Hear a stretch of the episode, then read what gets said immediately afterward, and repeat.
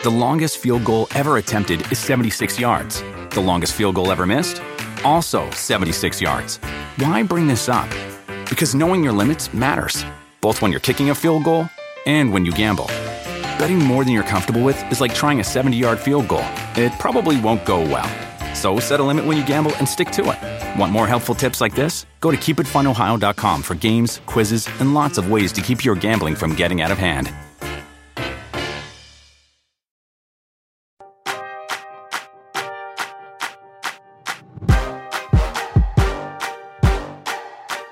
Hey everyone, welcome to Roundball Stew. I am Matt Stroup. It is Friday, August 27th, and as we sit here before you, we are about seven and a half weeks away from the start of the 2021 22 NBA regular season. And with that in mind, today we are going to be answering six burning questions, fantasy questions, for the month of August. We have that coming up for you in just a second. Do summer projects your way with Memorial Day savings from the Home Depot. With free delivery on over 2 million items, you can make the most of summer grilling and dig into gardening. Plus, get same day delivery on thousands of products like power tools and storage to tackle any last minute garage project. Summer your way with Memorial Day savings from the Home Depot. How doers get more done. Order select and stock items by 4 p.m., subject to availability.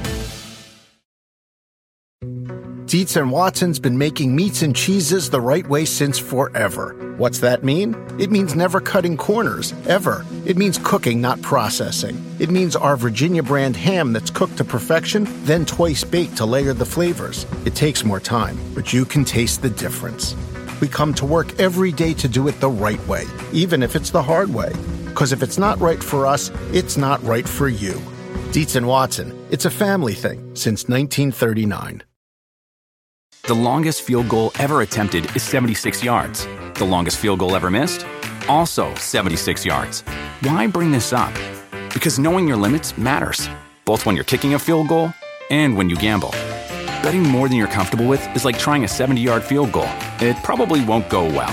So set a limit when you gamble and stick to it. Want more helpful tips like this? Go to keepitfunohio.com for games, quizzes, and lots of ways to keep your gambling from getting out of hand. As we welcome in everyone listening on the podcast and watching live with us on YouTube, I'm joined by Ryan Knaus and Raphielle Johnson. Guys, we'll get to burning fantasy questions in just a minute, but we begin the show with what I consider some big news. Ryan, I found the Lu Dort t shirt. Did you really? Well, I should say I found a hack to make it happen.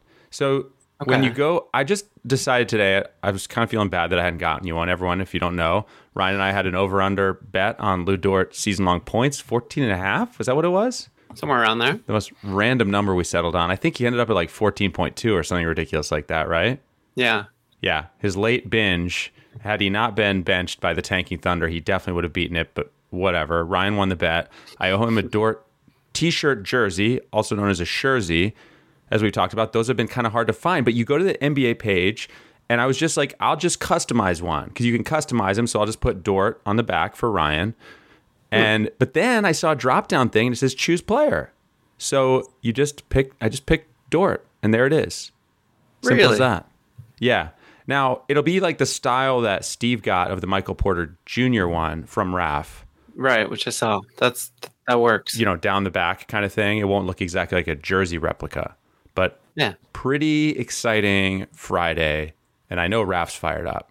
Raf, you're pumped, aren't you? Yeah, I'm dealing with some issue. Okay, there we are. We're back. But Oh, yeah, I thought, Issues. when you said big news, like for a split Yeah. second, I really thought you were going to bring something up about Cristiano Ronaldo heading back to Manchester United. But I think the Lu Dort, Lu Dort jersey news is a bit bigger. So Yeah, I would put that second. Like that would be second and like the big on a big news morning. Probably third would be the news that literally broke as you were saying it, Matt, which is that Lauri Markkanen uh, is headed to Cleveland, I believe, according to Woj. Whoa. This, Oh. this literally just happened while you were speaking. Cleveland is acquiring Chicago restricted free agent Lauri Markkanen on a four-year, $67 million deal in a sign-and trade. No word on what the Bulls are extracting. Uh, but yep, that's straight from Woj. So not to overshadow the the Dort Jersey news, which just to you know confirm I am very excited about that. But yeah, Mar- Wow. Markkanen to Cleveland. So any initial thoughts there? I mean, Kevin Love may not play a minute this season. First of all, Cristiano Ronaldo now a distant third in the news rankings of the morning. I think I put, I still put Dort first. I'd say that's still the big one for me. But. Markkanen jumps to second, at least in our priorities. So let's think about this. Markkanen, we know we know Kevin Love is obviously on his last legs, quite literally, in the NBA. That's a decent amount of money. So what are we? Oh, oh, Evan Mobley. That's not good for Evan Mobley at all, Raf. No, no, that yeah, because you you know you signed Jarrett Allen to a hundred million dollar deal. Yeah. You draft Evan Mobley. I think the conventional wisdom was that those two would play alongside each other. Right. Now you add Lauri Markkanen on a sixty-seven million dollar deal. You said mm-hmm. Yeah. I don't know anyone who pays that kind of money to a guy that haven't sit on the bench. So you've got him. Obviously, Kevin Love's situation needs to be sorted out. Same with Larry Nance Jr. and Cedi Osman. I don't think putting those veterans on a bench will be too much of an issue for Cleveland, but the question is, how's it going to impact your locker room? Then also, Isaac Okoro is another guy I'd be watching here too, because they played him a lot of the three last season because of the presence of Darius Garland and Collin Sexton. I'd prefer to see Okoro at the two, and you know, to help him offensively. But you bring in Markkanen, maybe that will push that forward. But I don't know. I outside of when they've had LeBron James, I've been really confused as to what Cleveland's been doing most of these years. So I, I really don't know what to say about this.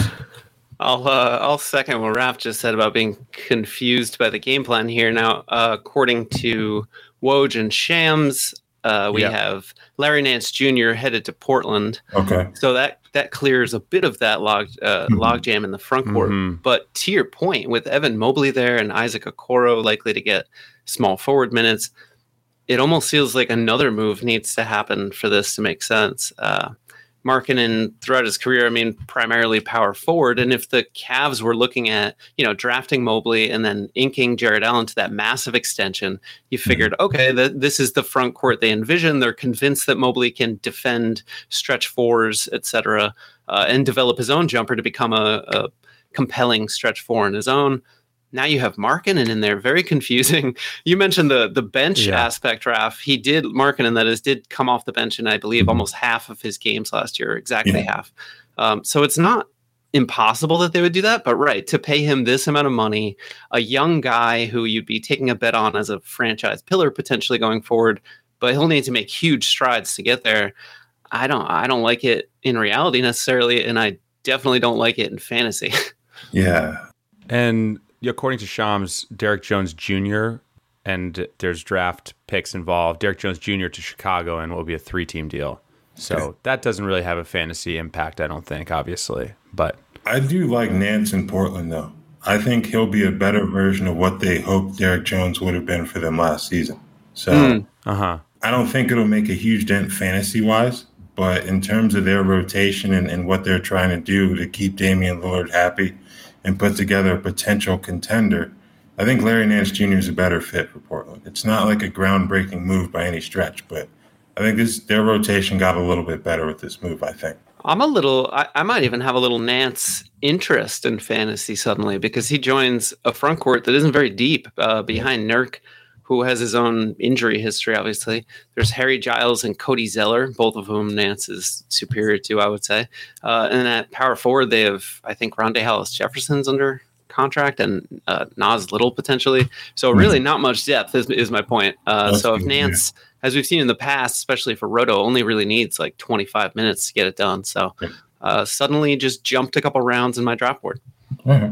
By the way, Steve Alexander, who couldn't be here today, texted me that this trade was going down, and and then said, "Did you credit me with the assist?" So I I didn't have the heart to tell him, Ryan, that you had already scored the bucket uh, unassisted. Okay. So I just told him, "Yeah, we're on it. Like, great job."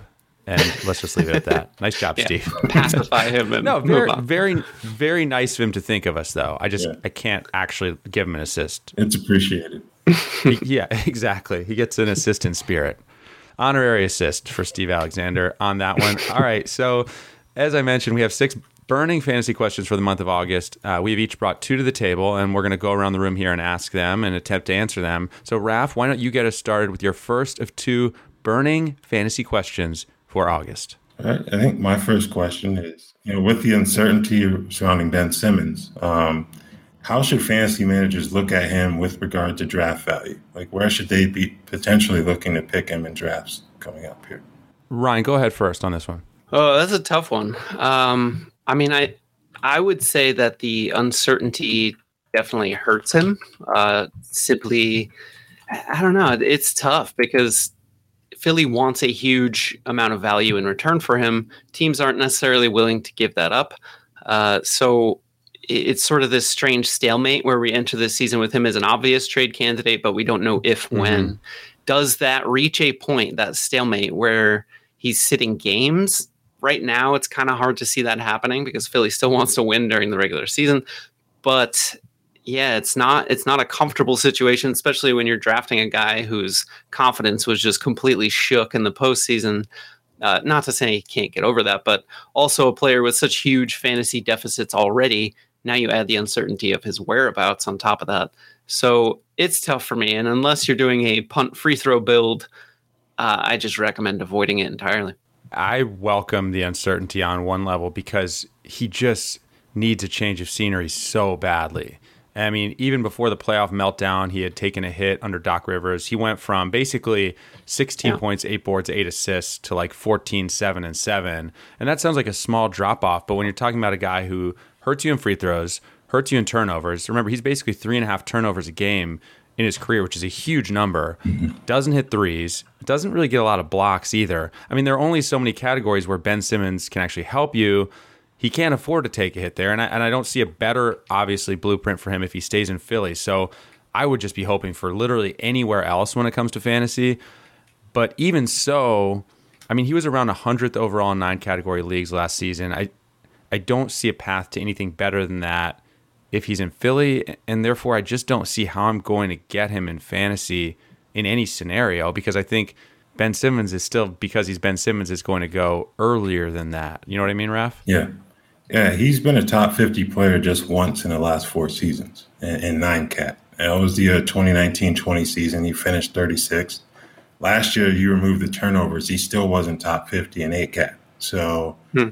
I think personally, I would let him slip out of the top 50 you know, as you as you mm-hmm. said, right, uh, Matt, with in terms of name recognition, he's a guy that someone's probably going to reach for. I just prefer it not to be me. So I think I'm going to let him go outside of the top 50, you know, 60 or so. Then you start thinking about potentially grabbing him. But top 50 for me is a bit too early to take a guy where you're essentially going to be punting a category from jump. Yeah, I mean, if he can some again, if he somehow ends up somewhere else, I think it's a whole new conversation. Yeah. And especially if he goes to an environment where he can really be a focal point and and he gets a fresh start with a coach who just says, "Just be yourself. I don't care how many free throws you miss, that kind of thing." then I think we have a new conversation. But right now, way things are in Philly, like you said, Ryan, this is a team that is trying to win. I just don't see a scenario where he comes back and is like, you know what, I'm just going to be a dynamo this year. It seems like they're going to yeah. just kind of try to hide him more almost. I, I also have a slight concern with him moving to another team. On the one hand, yes, any team that trades for him is going to want to feature him and get him out there, get the ball in his hands, plenty. But also, how, let's say he went to, let's say, I think the Wolves have, there's been a lot of heat of them pursuing yeah. Ben Simmons if he ends up there, no matter who's around him, how does Ben Simmons look in a mid-season situation where he's suddenly adjusting to a new coach, new teammates, and vice versa? They're all figuring out how do we play with a point guard who can't shoot and a guy who, you know, such unique skill set. Yeah, well, you would think that you need an entire training camp and preseason to sort of grease the the rails for this as opposed to just dropping him in the middle of a new team and saying, "Hey, go be a 18 point scorer with eight dimes, etc." Mm-hmm so that again gives me pause. His that adjustment period seems like it would be heightened for a guy like Ben Simmons.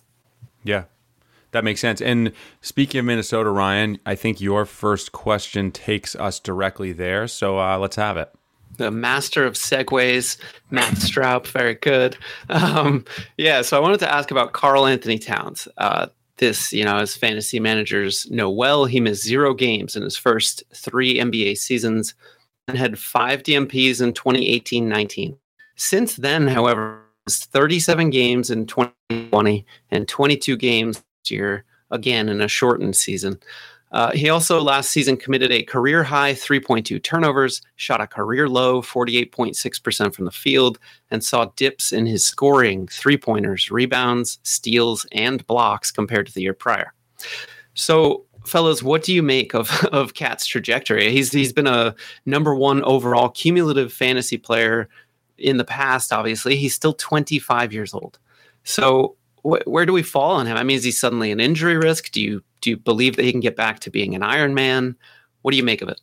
I, I think it's a good question, but I think it's one where we have to consider some other variables at play here. Now, I think we could have an entirely separate podcast episode on the things that Karl-Anthony Towns had to deal with last season in terms of the passing Absolutely. of his mother Yeah. and multiple family members due to COVID 19. Then also his own issues in terms of injuries. I think he may have been out for a bit for quarantine reasons as well. So I don't really, I kind of give him a mulligan fantasy wise in terms of last season just because of those factors. I personally still think he's a top 10 player. I know he had injury issues even before last season.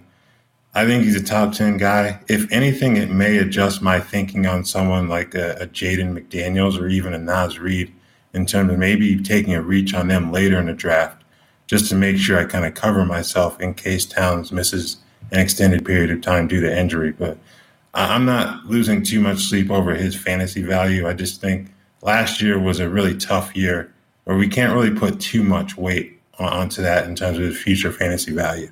Yeah, I'm I'm in a similar uh, situation to Raf when I look at this one. Karl Anthony Towns was 12th on a per game basis last year, and really 11th if you don't count the brief explosion from Khyri Thomas in Houston at the end of last year. He jumped into the top 10 of per game fantasy rankings.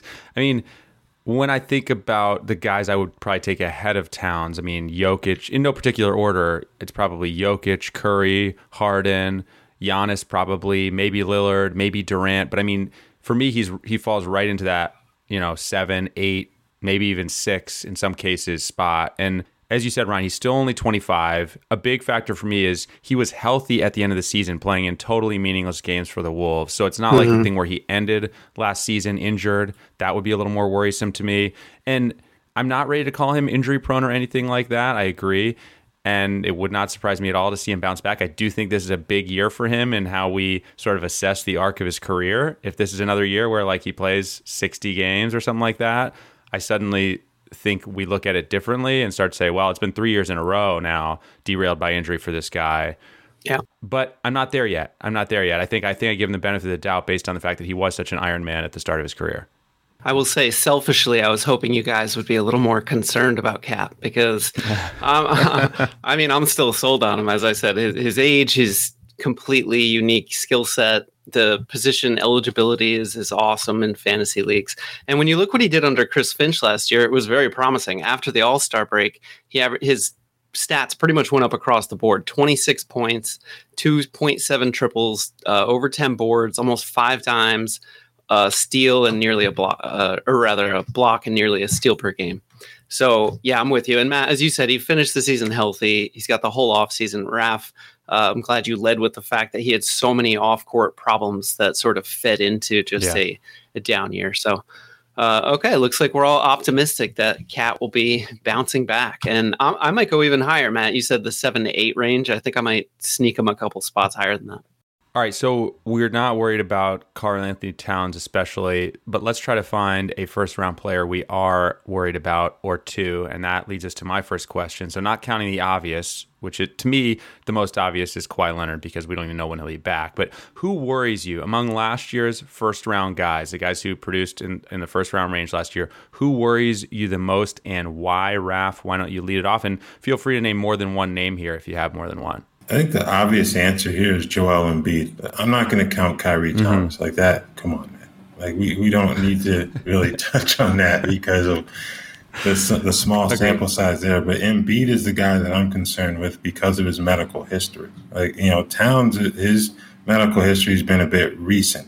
You know, Embiid's been having these issues since day one. He missed his first two full seasons due to foot injuries, and then he's missed significant time in each of the years since even if he does stay healthy, I think we all know that there are going to be some load management days worked in there. Um, how many remains to be seen, but you know, you put that into consideration with the general nicks and bruises that can come up throughout the course of a season. I could see him missing easy 15 games this season. So I would say that he would be the guy I'd be most worried worried about with regard to those first rounders.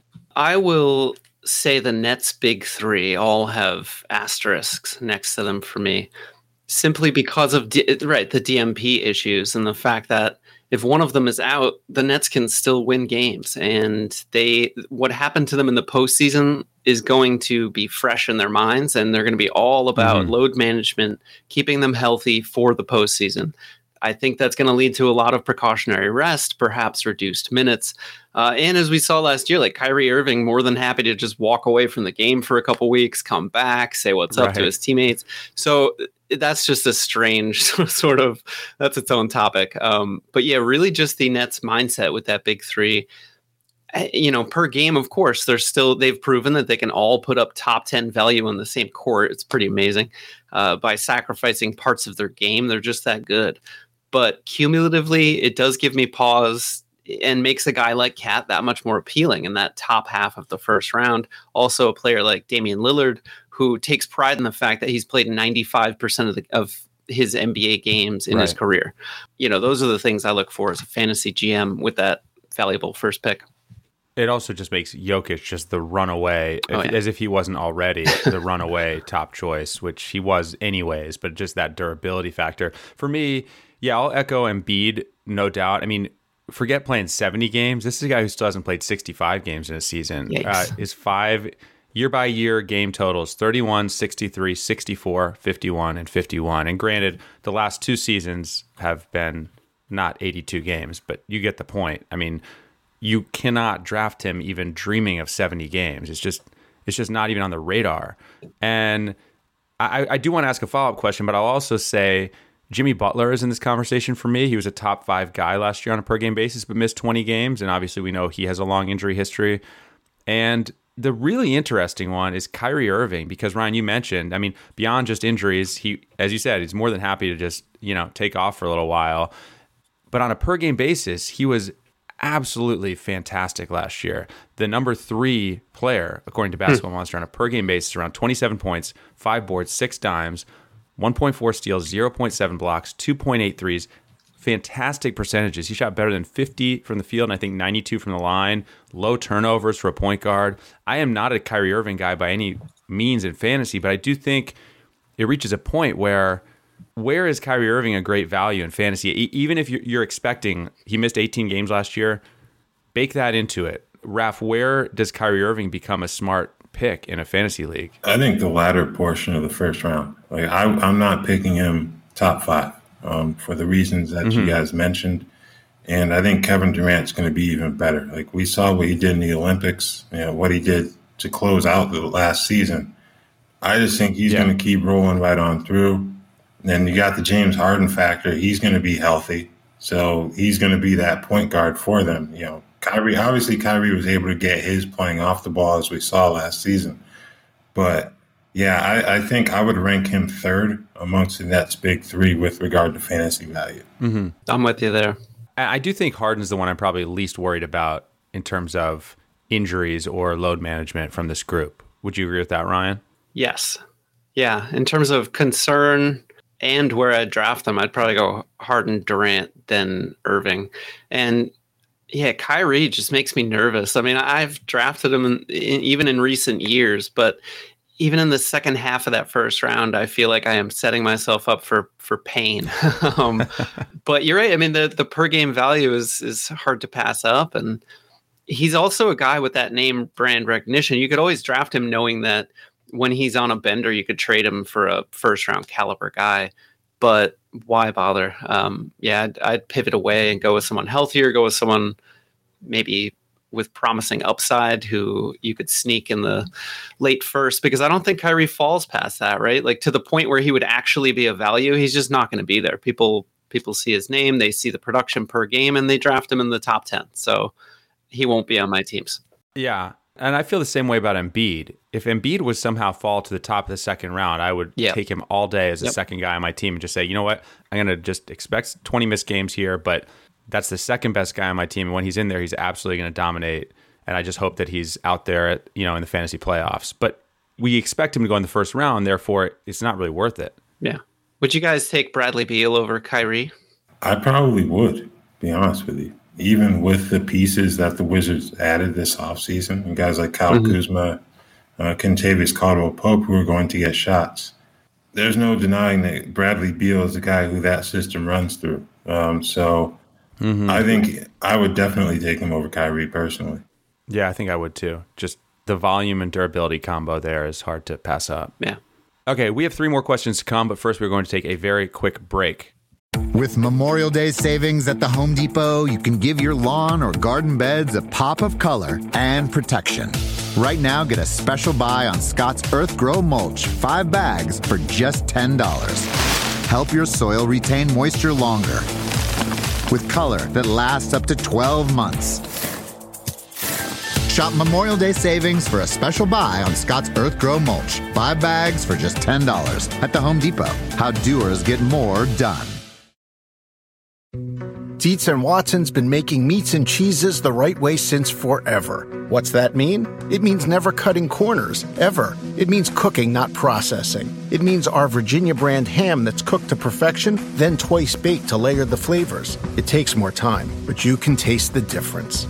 We come to work every day to do it the right way, even if it's the hard way. Because if it's not right for us, it's not right for you. Dietz and Watson, it's a family thing since 1939. The longest field goal ever attempted is 76 yards. The longest field goal ever missed? Also 76 yards. Why bring this up? Because knowing your limits matters, both when you're kicking a field goal and when you gamble. Betting more than you're comfortable with is like trying a 70 yard field goal. It probably won't go well. So set a limit when you gamble and stick to it. Want more helpful tips like this? Go to keepitfunohio.com for games, quizzes, and lots of ways to keep your gambling from getting out of hand. For the first time in history, the two biggest sporting events on the planet unite with the Super Bowl and the Winter Olympics on NBC this February. Go to NBCSports.com slash once in a lifetime for a chance to win a once in a lifetime VIP experience of your choice. No purchase is necessary, void where prohibited, must be 18 or older to enter. This ends February 4th and is subject to official rules. Three questions and answers to go. Raf, let's go to your second question, number four on our list. Let's talk noodles, guys, um, as in Mikal Bridges. Um, he finished in the top 50 the first time in his career this past season. And I'm wondering, is he on his way to being a consistent top 50 player? Or do we expect some sort of a drop in production this coming season? so here's what I how I look at it. I think that Bridges is I would fully expect him to fall into that top 50 when we're looking at basketball monsters rankings at the end of the year or, or Yahoo's season ending rankings, wherever you're looking on a per game basis. I'm expecting him to repeat that. Like that seems sustainable to me. When you look at his numbers, you know, 13 and a half points, four boards, a couple assists, a steal, a block, two threes, good percentages, great percentages, 54 from the field, 84 from the line, less than one turnover per game. I think that's sustainable. He can maybe improve on it a little bit. But what that is, what that stat line is, it's it's like a masterpiece of not hurting you anywhere. There's not one category in there where you say, "Man, Mikal Bridges won me that category this week." You just say, "This is a solid guy across the board who doesn't hurt me anywhere," and that's a nice guy to have on your team. My issue is, as much as I like him, am I going to feel great about that being the fourth best guy on my fantasy team? If, it, if it's a fourth round price tag to draft Bridges, am I going to feel good about that at the end of the day? I think I lean toward no. I would rather take someone with more volume uh, who has flaws elsewhere, like more turnovers or worse shooting or something like that. So, like, just I just took a look at some guys who were ranked near Bridges last season who I would probably prefer, like Khris Middleton, Terry Rozier, Lonzo Ball, just to name a few guys who I think I'd rather have. And not to say that's an exact reflection of like what ADPs will be or where I'll rank those guys, but that's just kind of a, a quick brainstorm of guys I'd rather have than Bridges if we're talking like a fourth round pick. Yeah, I'm I'm with you there, Matt. I think the quality of talent that's still on the board and that unknown upside sort of aspect will be too tempting that I'm not going towards Bridges for exactly the reason you said. I mean, he's 24 years old. Can he get better? Of course. His usage rate last year was under 15%. That can definitely go up. Mm-hmm. Uh, but it seems like at this point, at least, he's still mostly a catch and shoot and slashing cutter off ball kind of guy not really going to be asked to have high usage, right? That's not his role. They don't need him to. And and look at the success they had with him playing that glue guy role, which speaks exactly to his fantasy strengths, but also potentially a deficit. Uh, you said it perfectly that he's pristine for roto, where he just doesn't hurt you anywhere. The the low turnovers, the elite percentages across the board stats, and yet, I you know I'd be hesitant in head to head for that very reason. He's not going to win you categories. Uh, so you you kind of stole all my talking points, but they were good ones.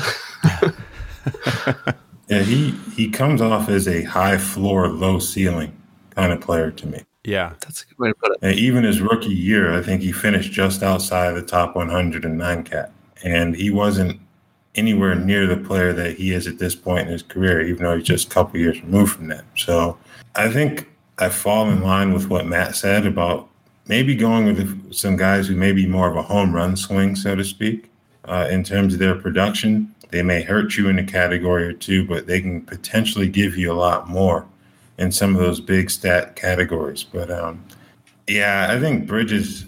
I think he's going to be a guy who gets picked like the fifth and sixth rounds in a lot of leagues. But he may end up giving you like a fourth round type production at season's end because he really doesn't blow you off the yeah. off the out of the water, so to speak. Now, I do think it's a different, a slightly different conversation if we're talking about Bridges going in like the sixth round, or yeah. if there's a, a league that I can get him in like the seventh round, you know, where oh, it's yeah. it may be slightly less competitive or whatever. Then it becomes different for me, and I and I would strongly consider it. I just think if we're talking about if you have to take him based on where he produced last year, and that's how it's going to fall, right. then I think I'm out. Mm-hmm. But sixth, seventh round, I'm starting to get intrigued, even in a head-to-head league. All right. Uh, we close the book on that one, Raf. Oh, Ryan, your second and final question, burning question of the day is dot dot dot. Is I was wondering about among last year's rookies, so guys entering their second NBA season, players who struggled maybe to produce reliable fantasy value. Who do you guys see taking the biggest leaps? Uh, now, in many cases, this is kind of apples to oranges comparisons. But for instance, I'm excited about Jaden McDaniels with Minnesota. Uh, I know our colleague Jonas is on board. He wrote about that in a, a draft guide preview column. And, you know, a player like James Wiseman really struggled last year. Do you see any daylight for him? Uh, maybe one of OKC's young guys. We know they're going to get minutes. Uh, Theo Maledon, uh, Aleksej Pokusevski. Anyone jumping out who struggled last year but might be ready to take a leap this year? Raf, do you want to take the first swing at this one? Yeah. I don't know if I'd classify this guy as struggling because you know he was caught behind two point guards in Toronto's rotation. But I think Malachi Flynn is a guy that I'm really looking at potentially grab.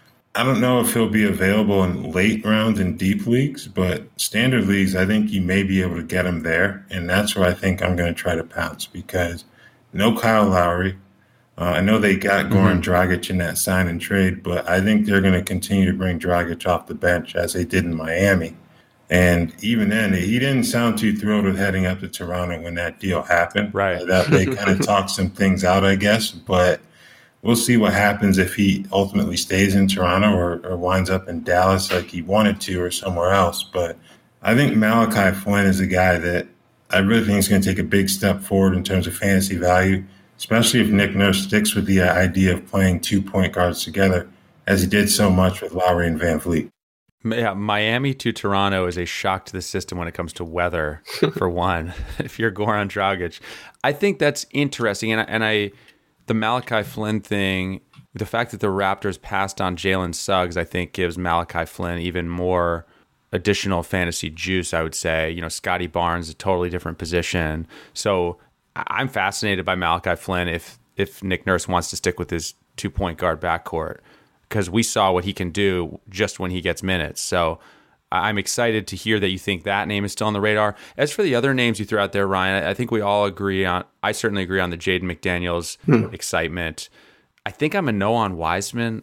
I guess if he's there late, I'm okay to take a flyer just because he could get blocks, but it just seems like he's going to have so little margin for error in that rotation with a team that is trying to win. I don't think I'm interested in Maledon again because of the presence of Josh Giddey and how early they took him. I do think Pokusevski is on my radar as a guy who, you know, we had hopes for last year. We were certainly too early. I mean, he was a complete disaster in percentages, but we all saw the potential there. So that would be a guy I'm watching, a guy who maybe could progress a lot in one off season. He'll probably still be a disaster in percentages, but I could definitely see myself taking a flyer on Pokusevski in a number of leagues. Yeah, potential flyer there. Um, you know, Theo Maledon was also percentages disaster. So two guys I'll be mm-hmm. hesitant to pursue. And I'm with you on Wiseman. I I'm not eager to get him on my team. And in fact, the last thing that we wrote about him uh, on the site was a blurb that I wrote about uh, where Steve Kerr preached patience regarding James Wiseman's development, saying he'll have a chance to play more if he's ready to help us win games, and if not, that's fine. We will keep developing him. Those are not the quotes you want to hear for a guy you're, uh, you're hoping will take a leap forward. So, yeah, he's he's well off my board. Um, the only other guy I'll I'll mention maybe Tyrese Maxey looks somewhat promising, especially depending what happens with the mm-hmm. Ben Simmons trade. Uh, and then Desmond Bane for for Memphis, I think, is going to be a sneaky value. There's a little bit more room for him to operate this year, and he was really sneaky good last year. So a name to keep in mind. Yeah, I, I like that Desmond Bane call as well. So my second question, and I think it's our last uh, last question of the day, last of six. I want to ask you guys who are a few players. So we talked about first round guys we're worried about. Let's go with the flip side of that. Who are a few players that you see potentially making a leap into first round range this season? Guys who didn't record first round value last year. Feel free again to name more than one name. Raf, why don't you lead this one off? I'm going to start with a guy I mentioned a little bit earlier. Uh, it's Fred VanVleet, you know, Mr. Hmm. Bet on mm-hmm. Yourself. I think he finished with second round value in nine cat last season. No Kyle Lowry. Yeah there have been questions about Pascal Siakam's future in Toronto. I think they're just going to hand Fred the keys to the entire operation, um, let him lead. He's definitely capable of doing that. And I think he's in for a big year in Toronto. You know, you get back into that routine of being in your actual home city. I think that's going to help a lot of those guys. Like I said, we'll see what happens with Siakam. I think he'll ultimately stay there, but Fred Van VanVleet is the guy that I think can jump up and, and, give you first round value. Like I wouldn't take him in the first round, but I think if you take him in the second or third, you could end up profiting quite nicely there. He was second round value, as you said, and he shot under 39% from the field. Yes. so, I mean, yeah, it wouldn't take crazy. much uh, mm-hmm. slight bump in efficiency, and he's right there. That's a good one. I'll say, you know, this one seems almost too easy, perhaps, but I'm going to go with Jayson Tatum, who was outside of the first round last year, but he was slowed by COVID. Uh, you know, missed some time and just had a huge stretch where he was dealing with what seemed like the the tail of COVID and talked about respiratory issues. Uh, we didn't quite see the huge jump that we expected after what he did in the bubble. I think it's coming this year. Uh, Boston needs more playmaking. They need, you know, and even Coach Ime Udoka has talked about uh, Tatum and Brown filling those roles. So I, I expect growth from him. Uh, I'll also say Michael Porter Jr. I think was a huge, you know. Steve, shout out. Dr. A, shout out. Yeah, yeah. Steve, Steve's ears just perked up. Um, he took a, he did take a huge leap last season, and still, even though we tried our best to hype him up and, and get people to draft him early, uh, his ADP was still, I think, 30 spots below where he finished. So he was a huge value, and I think you know the best is yet to come. We saw his extreme efficiency. He's durable. He can rebound the ball. He can shoot from range. Uh, can kind of do it all. So I'm loving him. And then, is there time for one more, or should I stop there? No, sorry. Yeah, go ahead. uh, the the last guy. This is the dark horse, riskiest of the three, perhaps. But I'm going to mention Domantas Sabonis, uh, new new coach. What, what's up, Matt? You took mine. Go ahead. Oh well, well, no. I'll stop there. Have, have at it. Take it away. No, no, no. Do your thing. Do your thing. I'll add to it. Well, just that, you know, new coach, so we don't know, but what he did down the stretch last season was remarkable. Uh, I think it was post break yes. or last last two months. He averaged 23 points, 14 boards, 11 dimes, 1.8 steals, shot 62% from the field and over a three. I, those numbers speak for themselves. Yeah. Uh, okay, so Sabonis was going to be my third one, but since you just did it, I'll, I'll jump in with a couple more thoughts on that. So, age 25 season this year, and, and I just was looking at like his progression year over year. So, in terms of points per game, just rounding off, he's gone from 12 to 14 to 18 to 20 the last four seasons. In rebounds, he's gone from eight to nine to 12 to 12. So he's kind of stabilized there. Assists have gone from two to three to five to seven. So there's an argument to be made that this guy is steadily improving every year. As you said, Ryan, that last nine games, is that what you cited? I think it was like last month 23, 14, and 11. Yeah, May, basically. So I just think he could be Jokic light this upcoming season.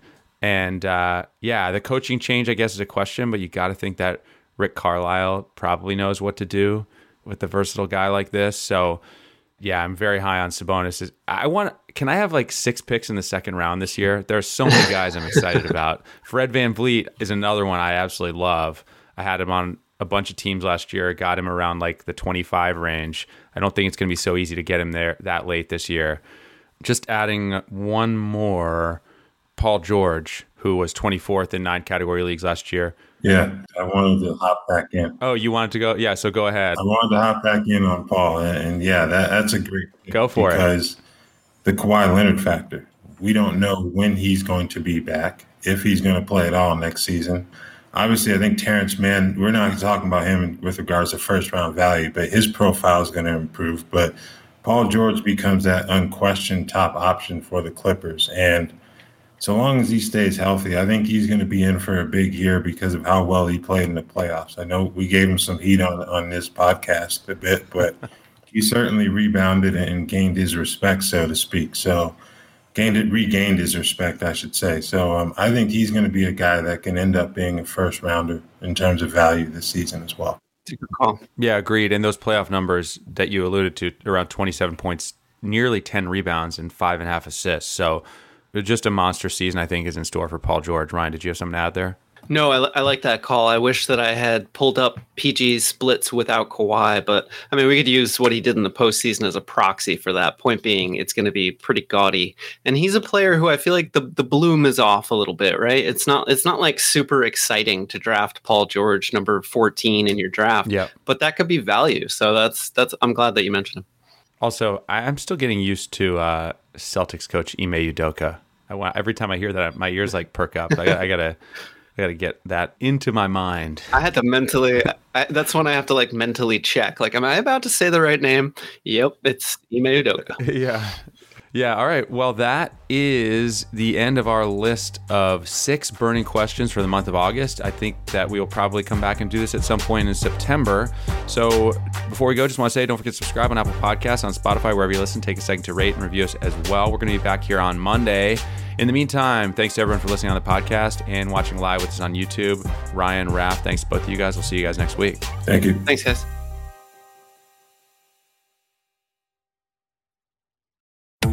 This summer, click into cordless power with Memorial Day savings at the Home Depot. Tackle more than half an acre of grass with the convenience and gas like power of the Ryobi 40 volt battery powered mower. And keep your flower beds fresh with the 40 volt cordless string trimmer. Then clear debris with the 40 volt jet fan leaf blower. Click into Memorial Day savings happening now at your cordless power source, the Home Depot. How doers get more done. The longest field goal ever attempted is 76 yards. The longest field goal ever missed? Also 76 yards. Why bring this up? Because knowing your limits matters, both when you're kicking a field goal and when you gamble. Betting more than you're comfortable with is like trying a 70 yard field goal, it probably won't go well. So set a limit when you gamble and stick to it. Want more helpful tips like this? Go to keepitfunohio.com for games, quizzes, and lots of ways to keep your gambling from getting out of hand.